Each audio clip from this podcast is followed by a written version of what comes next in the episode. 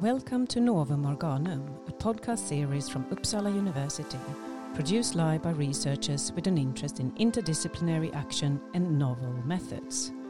In this podcast, you will meet guests who work in very diverse ways with academic knowledge production and often with expertise in its usefulness, from blue sky research to applied science, academic entrepreneurship, or policy development. Today is our sixth episode with Åsa Wikforss, professor in theoretical philosophy at Stockholm University and member of the Swedish Academy. Adamant that knowledge is the basic foundation for a healthy democracy, she has engaged in cross disciplinary research and written several popular science books on the topic. With the current state of European insecurity and an ongoing war in Ukraine, what novel methods do we need to sustain democracy? Welcome, Åsa. Thank you. How are you today? I'm pretty good. Sunny yeah. day. Yes. and it's nice to see you here in the office because during COVID we had quite some uh, of these conversations over Zoom, but it's so much better to meet someone in person. So, yes, everything yeah. is better in person. Yeah, yeah. So I was a bit curious since this podcast is called Novum Organum, Novel Methods, uh, from Francis Bacon and his uh, writings in 1620. Um, do you have any relation to this Novum Organum? Uh, not in a very serious way. I haven't. I mean, I know philosophers who've really studied Bacon because he, has this important role in the history, especially the history of uh, sort of science, the scientific method. Um, he was the first one who really thought systematically about that. And what, what is interesting from my point of view, of course, is that he also thought about the sort of obstacles to doing science that lie in our psychology. Mm. Uh, so he is often claimed to have been the first one to talk about confirmation bias, for example, which is mm. interesting. Mm. Yeah. Um, so definitely a, an important figure. Yeah, yeah. And you write a little bit in your most recent book about this confirmation bias, I think. Yeah, I mean, confirmation bias, I'm interested in various psychological mechanisms that sort of come in the way for of rational belief formation. Mm. Um, confirmation bias, of course, is one, and it's been studied a lot. Um, exactly how damaging it is is, is somewhat uh, complicated, actually, because mm. it's not entirely irrational if you have a bunch of beliefs um, to assess evidence in line with the beliefs you already have. Mm. Uh, that's actually uh, very rational to do that. Mm. But um, there are manifestations of confirmation bias um, that, that can be harmful, mm. where you sort of actively seek out evidence that supports the belief you already have, and you uh, actively avoid evidence mm. that will go against your beliefs. So, so there's certainly manifestations of it that can be a problem, mm. and it mm. can also manifest itself on level of perception, what we see and what we don't see. Um, and all that can come in the way of knowledge. Yeah, I actually supervised some master students yesterday, and we had a discussion about this. But uh, where I think it's important to keep this that they need to be able to surprise themselves huh? to be open for finding something that they didn't expect for example so yeah i mean one has to be sort of open on an individual level but one also has to work in a context where other people will challenge you right that's mm. an interesting thing there's lots of research on sort of what what can you do to counteract confirmation bias. And the sheer knowledge that you have it doesn't help very much apparently mm. mm. however uh, in a social context uh, we we do quite well overcoming our confirmation bias because people will challenge our opinions and mm. we will have to defend them and you know then you discover discover these lacunas in, in your reasoning and so on yeah. so that's why the sort of social dimension of science is uh, such an absolutely essential uh, mm. trait of it yeah yeah and um, it's not that common within theoretical philosophy, which is your area of expertise, then to to work across different disciplines. So why have you chosen to do so? Well, it's not uncommon, um, and I think increasingly so. People uh, work across disciplines. Um, I mean, philosophy is this funny topic, right? Because it is um, it raises all the, it addresses all these foundational questions um, that other sciences uh, uh, don't have sort of the time or uh, space to, to, to to handle things mm. that have to do with like the nature of knowledge or the nature of the scientific method and all that and those issues then can be relevant to almost any discipline so uh, and uh, vice versa it's often very interesting for us then to get empirical data into how we reason around this mm. um, but then i think whether you choose to to do interdisciplinary work as a, a, theoretical philosopher. Depends, of course, on what your area of expertise is. Mm. Uh, so it used to be that I did work in philosophy that was quite far removed from empirical sciences, and there wasn't any obvious connections.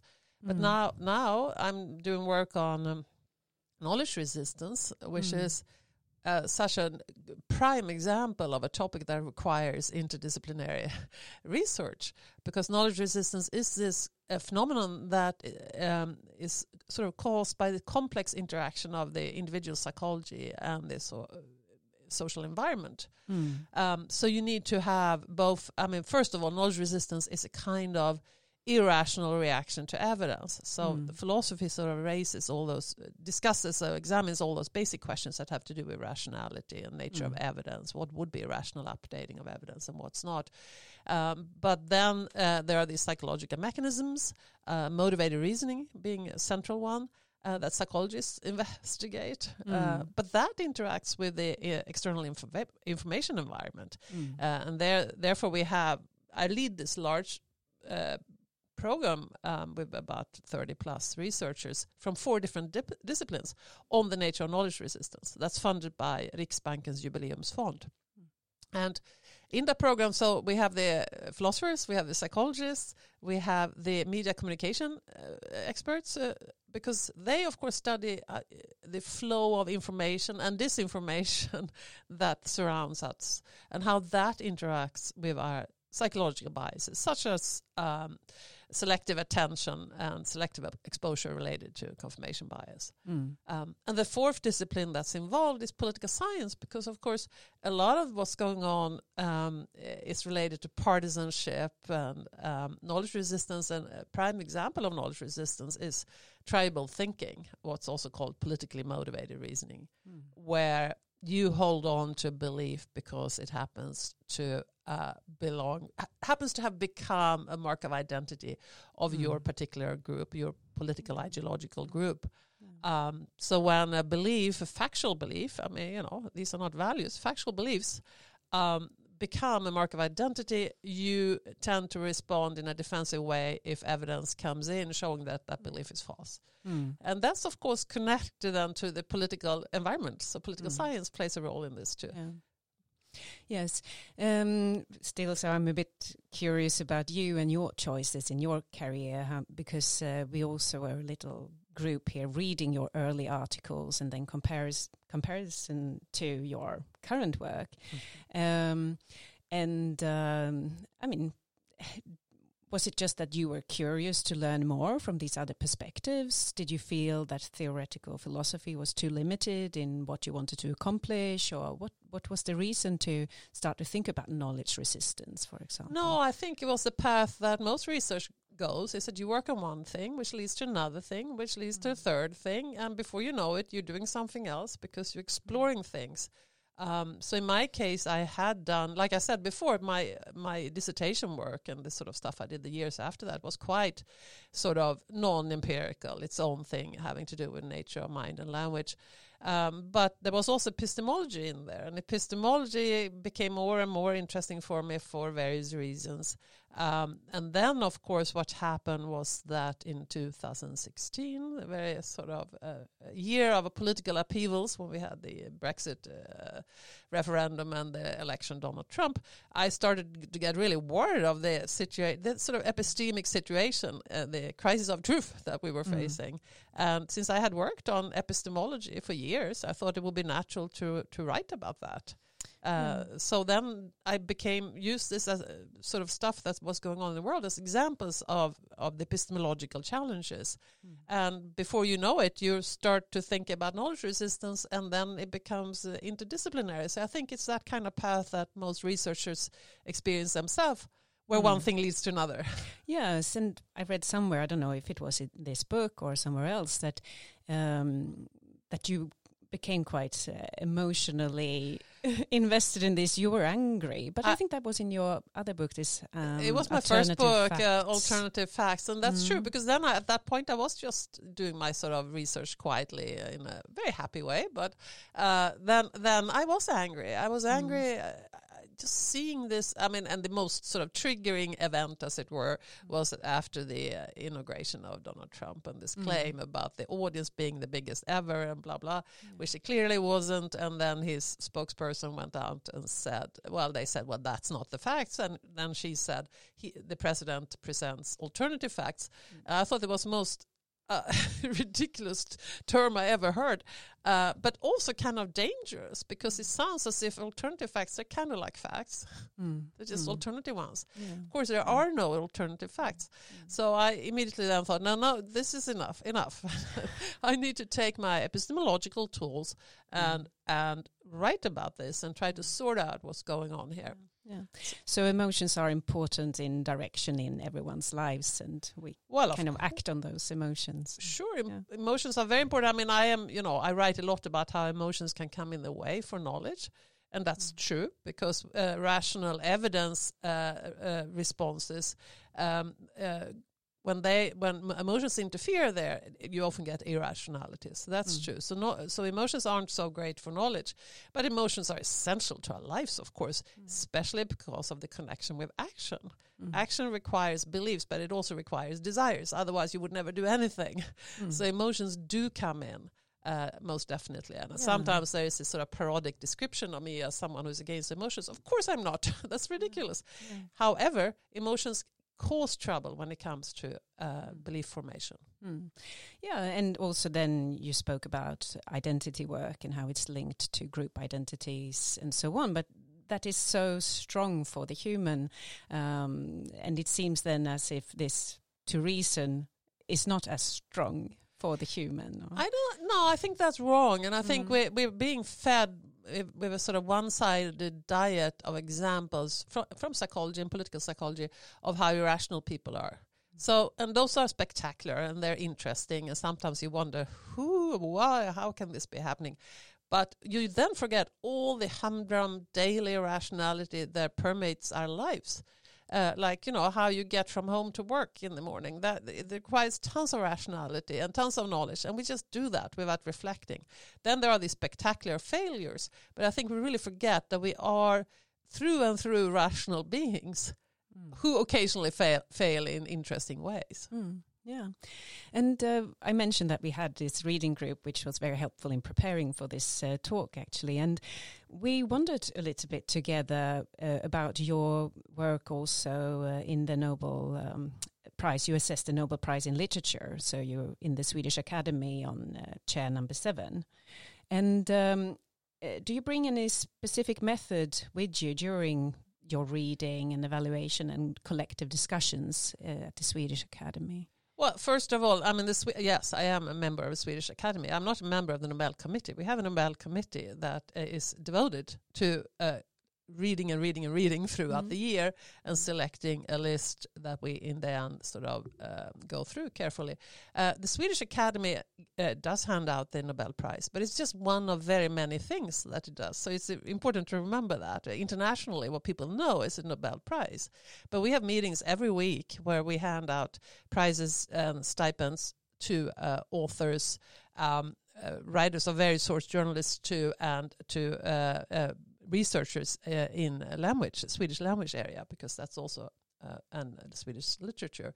So we have we're very busy doing all sorts of other things, outreach and, and supporting the Swedish language and uh, being involved with these uh, dictionaries that we've been doing for a long time. So there's lots and lots of work that doesn't have to do with the Nobel Prize. Mm. so me, I'm I'm not. Uh, I I read the the sort of final selection of the Nobel Committee and uh, over the summer, and then I'm part of the discussions. Mm. I did start out my academic career by studying uh, uh, literature at the mm. university, litteraturvetenskap as they call mm. it. Uh, so I'm I'm not completely ignorant of the area, and I've always been reading a lot, and I can I think as a philosopher contribute. Um, I'm a good uh, reasoner. mm. I think that's good, and you have a collection of 18 people who need to discuss in a good and sort of fruitful way. I think it's good to have someone who's a good reasoner. And um, can turn you know arguments back and forth and around because so even in aesthetic matters there is reasoning going on mm. and it better be good and not just strong opinions without arguments yeah, yeah, so so i think i contribute in that way that i am yes. a good reasoner and that is a contribution of course to everything we do mm. yeah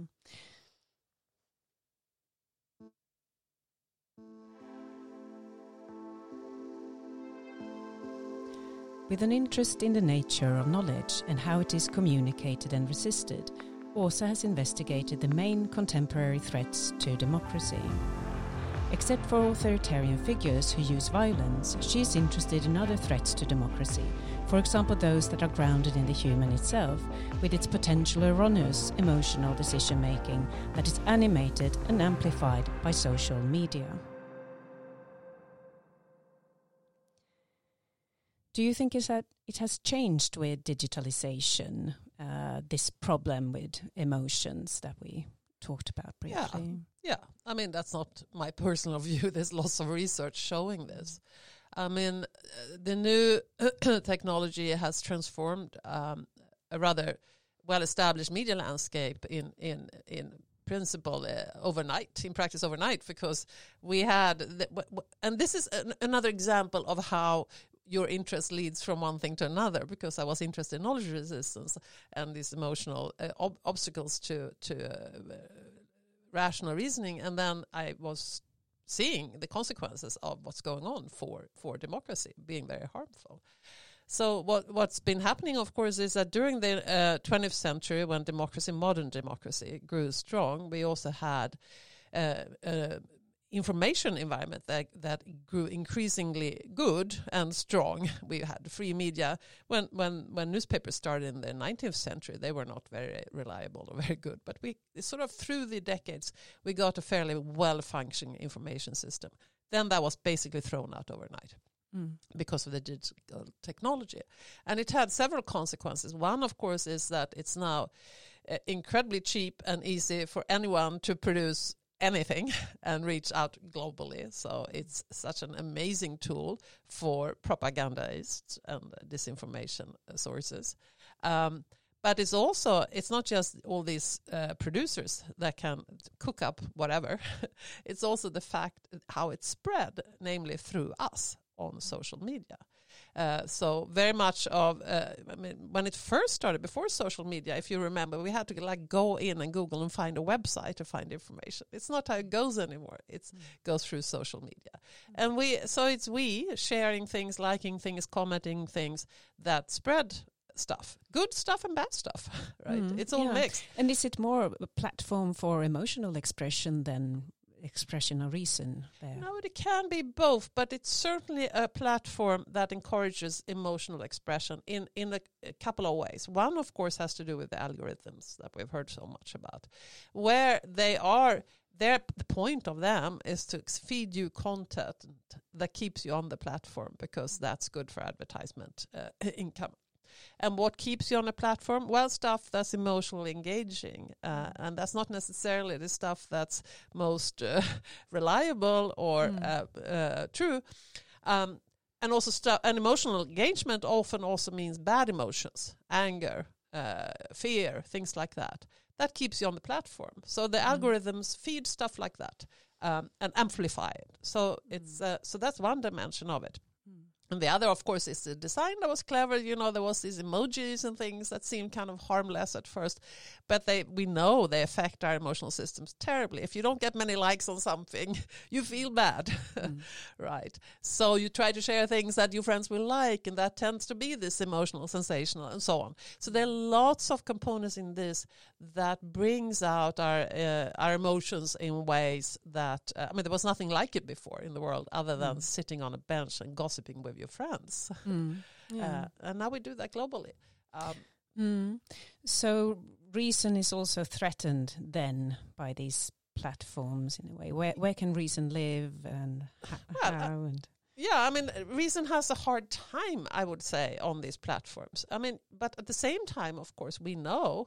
Uh, I mean, this is this sort of dual quality of what we're in now is that it's also an amazing source of knowledge, the internet, right? So, uh, and it can be an amazing source also for uh, interaction and conversations uh, where you so as researchers, I mean, I think being a researcher in like a corner of Northern Europe, as we are, is infinitely easier today than it was before. But we can, because we can really be part of the global research uh, conversation all mm. the time, thanks mm. to the new technology.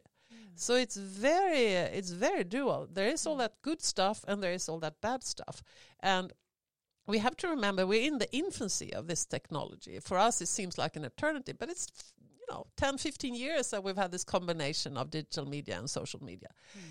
and uh, we still don't know how to handle it. We still don't know mm. how to turn this into something that's really good for knowledge and good for democracy. Mm. and we're just figuring it out. And i think um, now there's new legislation coming out of eu on, on about the platforms. There will be leg- legislation. There will be things that will make this work better. Hmm. but right now it's not working really well. No. And currently there's an ongoing war in Europe, in Ukraine. And we can see that it's also an information war.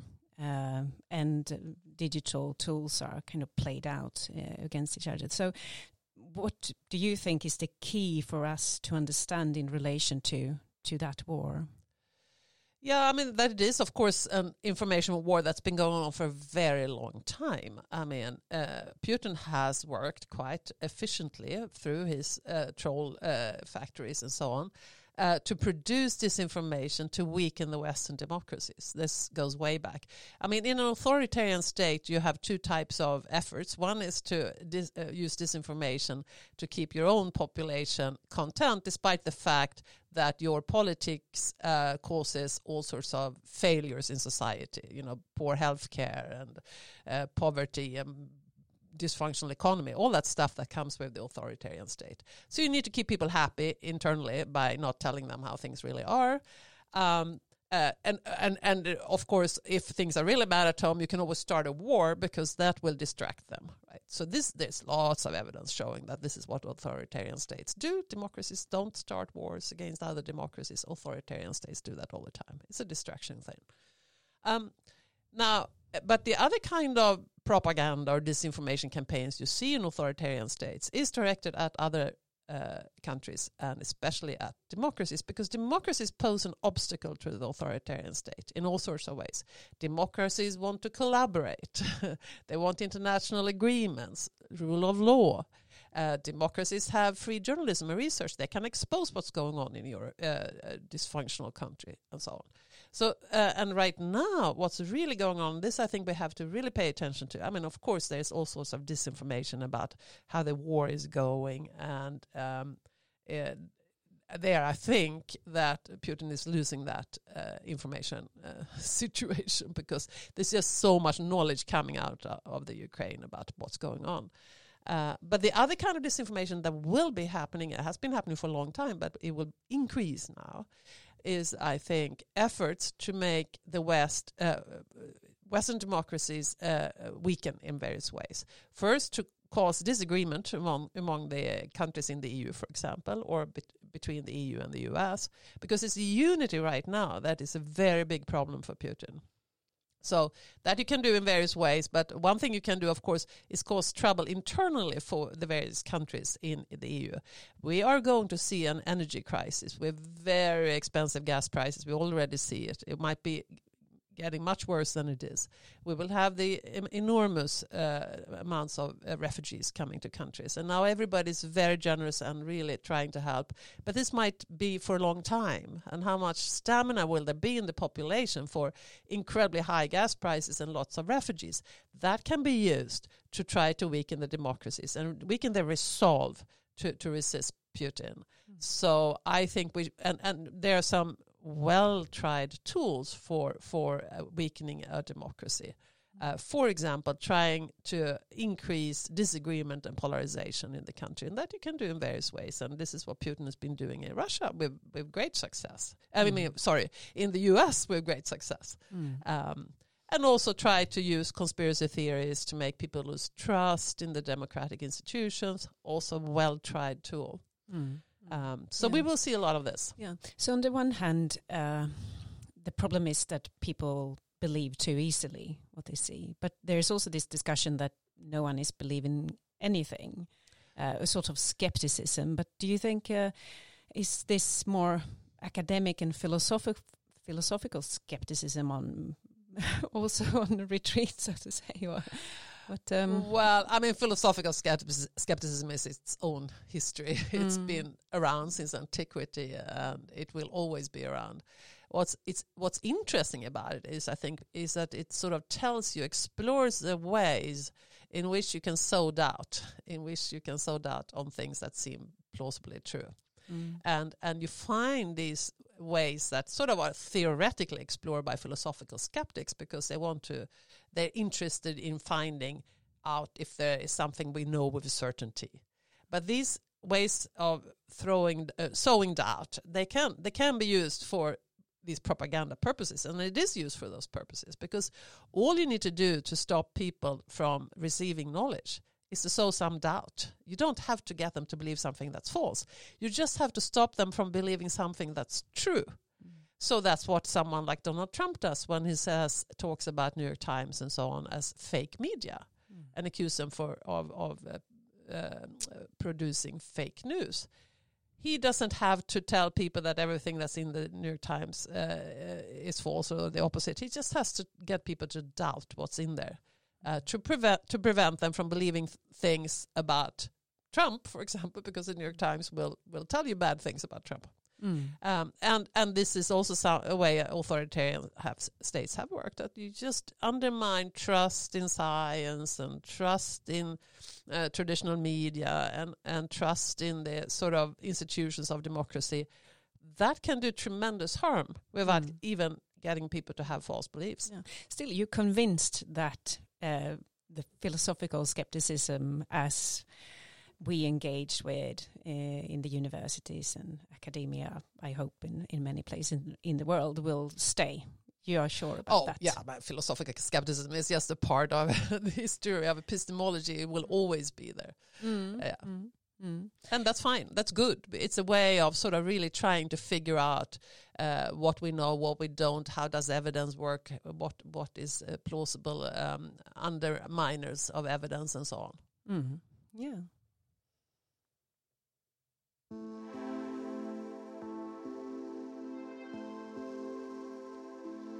To limit the threats to democracy, novel methods can be developed, where Åsa has been leading a research project where psychologists deployed experiments which showed how to counteract knowledge resistance. She has also been part of a project targeting the Swedish education system, engaging in novel methods on how to foster responsible democratic citizens.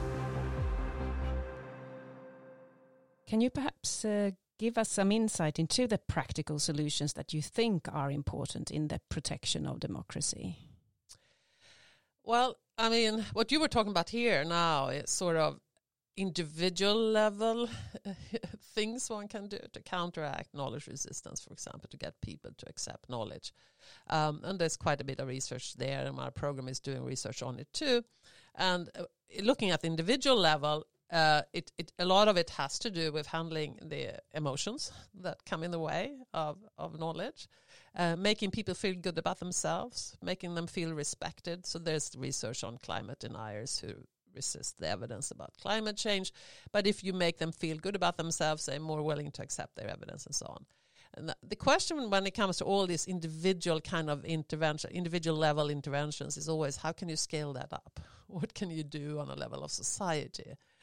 Um, I think one thing that's quite clear is that in a society where you get increased uh, emotional, effective uh, polarization, you will get more knowledge resistance because once you get this very strong tribalism going, uh, us and them thinking, then it's very likely that the the knowledge resistance will, will kick in because then you get this identification uh, being very strong with a group and then certain beliefs being very strong marks of identity for that group and then so on. So on a societal level, it's very much a question of how do we keep the sort of emotional polarization low. Mm. And there, the trick is not so much to go in on an individual level. There, the trick is uh, very much depends on what the what what the political scientists call the elite actors do, and by that they mean uh, opinion leaders of various sorts, uh, polit- polit- politicians obviously, but other kinds of opinion leaders as well. Because if they become very polarizing, if they describe their political opponents as enemies or as morally corrupt, which Donald Trump was very good at doing. Mm then they will cause emotional polarization that sort of seeps down into the population. Mm. So when it comes to polarization, which is connected knowledge resistance, it's very, very important how this sort of that level of discourse looks. Mm. Politicians have a very big responsibility to not not go that way, even if they will win them votes, because mm. they will. Mm. Mm. Okay, yeah. So so kind of controlling emotions in some way could be a solution. But on a societal the, level, yeah, yeah, and then to start with politicians controlling their own emotions too wanting others yeah and to not and, exploit um, emotions mm. for political gains in the in this very harmful way now there will always be some element of using emotions for political gains mm. that's politics mm. but mm. but using it in this very destructive way is is is is very dangerous mm. but yeah, because I I really do want to think performatively about this in a sense that it seems that emotions now then are channeled so much. Mm. They are seen as a resource rather than yeah. just the human is emotional yeah. and the human is erroneous. Huh? So, um, so this will to channel it in in different directions and.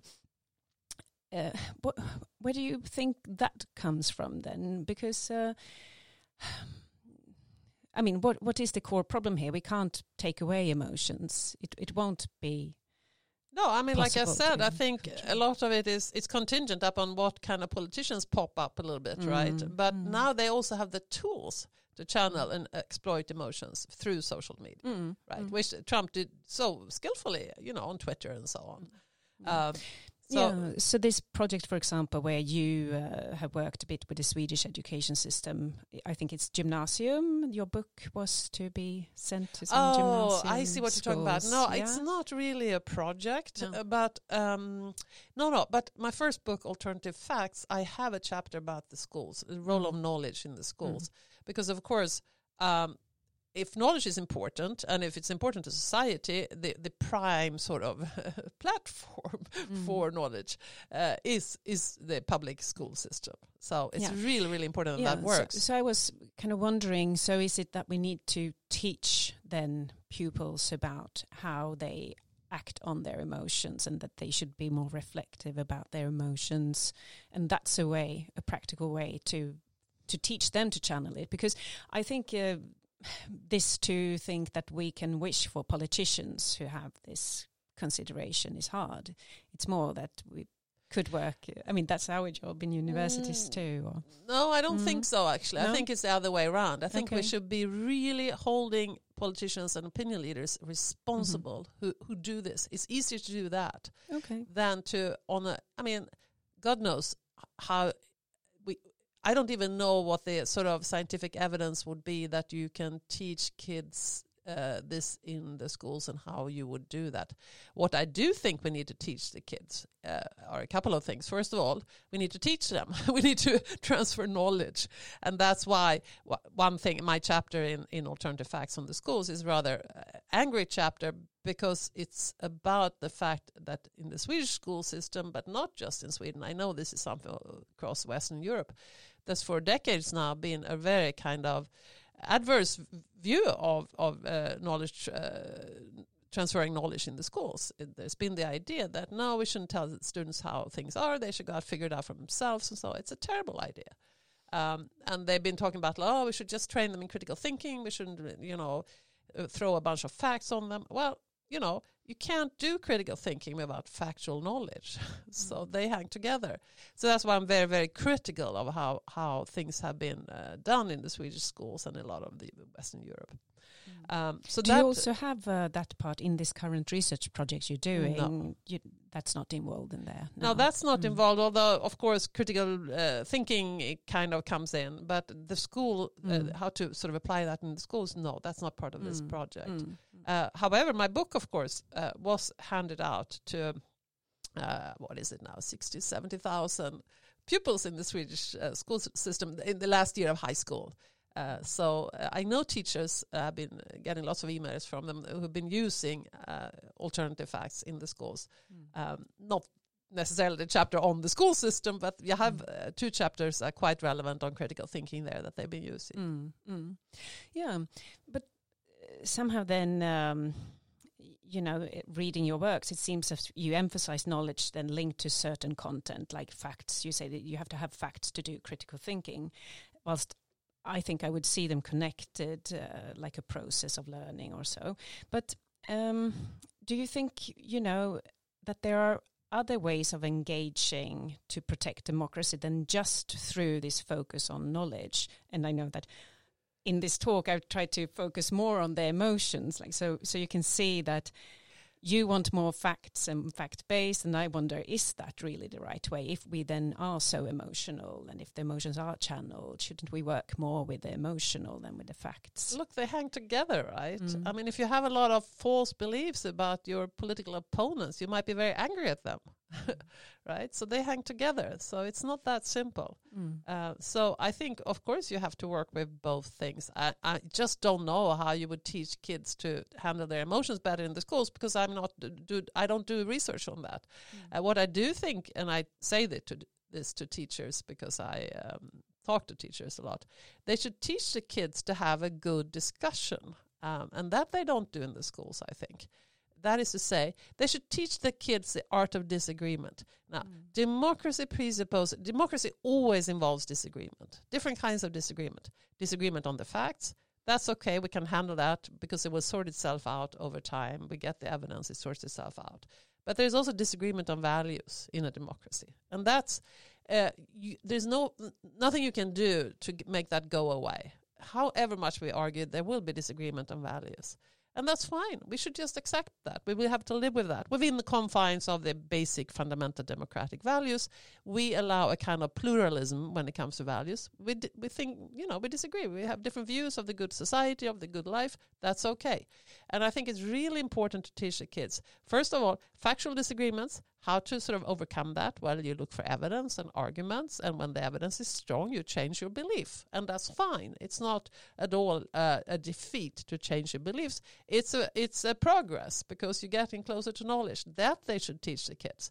But the other thing they need to teach the kids too is how to discuss values and accept that people have different values and live with that. Mm. Uh, Mm. And that I think that's connected with this very issue about toxic polarization again, Mm. uh, which is precisely a, a, a failure to accept value disagreement, Mm. to find uh, it unacceptable that the other side has other values and therefore describe the uh, other side as morally corrupt and, and an enemy. Yeah, yeah. No, but uh, because when you were exemplifying what's happening in the Swedish schools, I was just thinking that, yeah, it sounds like they are trying to put all the responsibility on the individual to be in control of their thoughts. And it, and I don't mean, uh, you said to me, like, um, how to say, you didn't know how one could teach someone to control their emotions. I, and maybe I don't mean that they should be controlled, but more accepted. And I, I'm sure you agree. So it's Yeah. not uh, like yeah, I. I agree. but I'm so I'm just thinking that it sounds as if the the autonomy of the individuals is quite strong in the Swedish education system. Then that this responsibility is really put on the individual, and then you given give them tools that they can mobilize themselves and sometimes it works and sometimes it doesn't work basically Yeah, I mean that's the pedagogy, right? I mean, Mm. I don't know about autonomy, but a lot of it go is about you know, instead of giving them a book where they learn some things and answer some questions, they're asked to do a project on something and they're not even told what sources to use. They go out and mm. Google and they find God knows what, more or less reliable stuff that is too hard for them or too easy for them. It's really a, a, an impossible task they're given there. Mm. Um, and and that kind of pedagogy is grounded i think well i know because they argue that way in sort of philosophical assumptions about um, uh, factual knowledge not being important and the important thing being critical thinking and uh, we are not even sure that there are any truths or any facts and all that kind of thing uh, which i think is really really harmful mm. so so it's like not what we would see as academic enough huh? and but then when they come to university for sure there must be a, a different practice of, well, of course. doing this yeah i mean i mean that's the point you you can eventually uh, you know, you work, you do work the way, the, mm. that way. You go mm. out and find your own knowledge when you become a researcher. Mm. Uh, but you don't do that when you're seven or 10 or 15 for that matter. First, you need to learn things, mm. right? Then you can go out and find. And with age, of course, increasingly in the schools, you can give them more independence, and one should do that. Mm. But they need to also learn the basics to, to be able to, to to find their own knowledge. And I think it's a bit ridiculous because everything in the schools is called research. They're supposed to do research. They don't do research when they Google around randomly. Yeah, yes. Um, but so let's uh, finish this with some comment on what you see in the students that come to you when you teach them. I mean, in a sense, uh, it sounds a bit too hope hopeless here. So, um, because I'm very impressed with our students and how serious they are about trying to do things in a scientific way, and so. Um, it's, it still seems as if they have learned something, at least those who choose university. So, what's your opinion on that? Yeah, I mean, I uh, we have um, some wonderful students, um, absolutely, and who are very curious and scientifically minded, absolutely. Um, but I do feel that the, they have poorer tools than they used to have. They have a hard time writing, and they have a hard time reading thick texts, and that is not a good development. I don't know if maybe you see it less in the sciences, but in the humanities, where you really do need to read a lot of thick books and and write a lot. Uh, they struggle increasingly with language and that's not their fault. They are intelligent. It's not their fault. It's because they haven't had the training properly in the schools. Mm. yeah. and how do you meet that in the classroom? What do you do? How do you it's really hard. I mean i find increasingly that supervision time is going to la- helping them with the language. Mm. and it's hmm. not really what we're supposed to do. Um, I know the university is trying to provide some support services for, for people who really have a hard time writing, but um, it's it's really hard. It's too late in a way, right? That should have been done much earlier. Mm. Well, on a positive note, I really enjoyed reading the, uh, your book, Why Democracy, without question mark, um, written together also in conversation with your brother. And I guess that book can be something uh, to send out to other high school pupils in the future. So I just want to thank you so much for coming here uh, today, and it's been lovely to talk. Oh, thank you so much.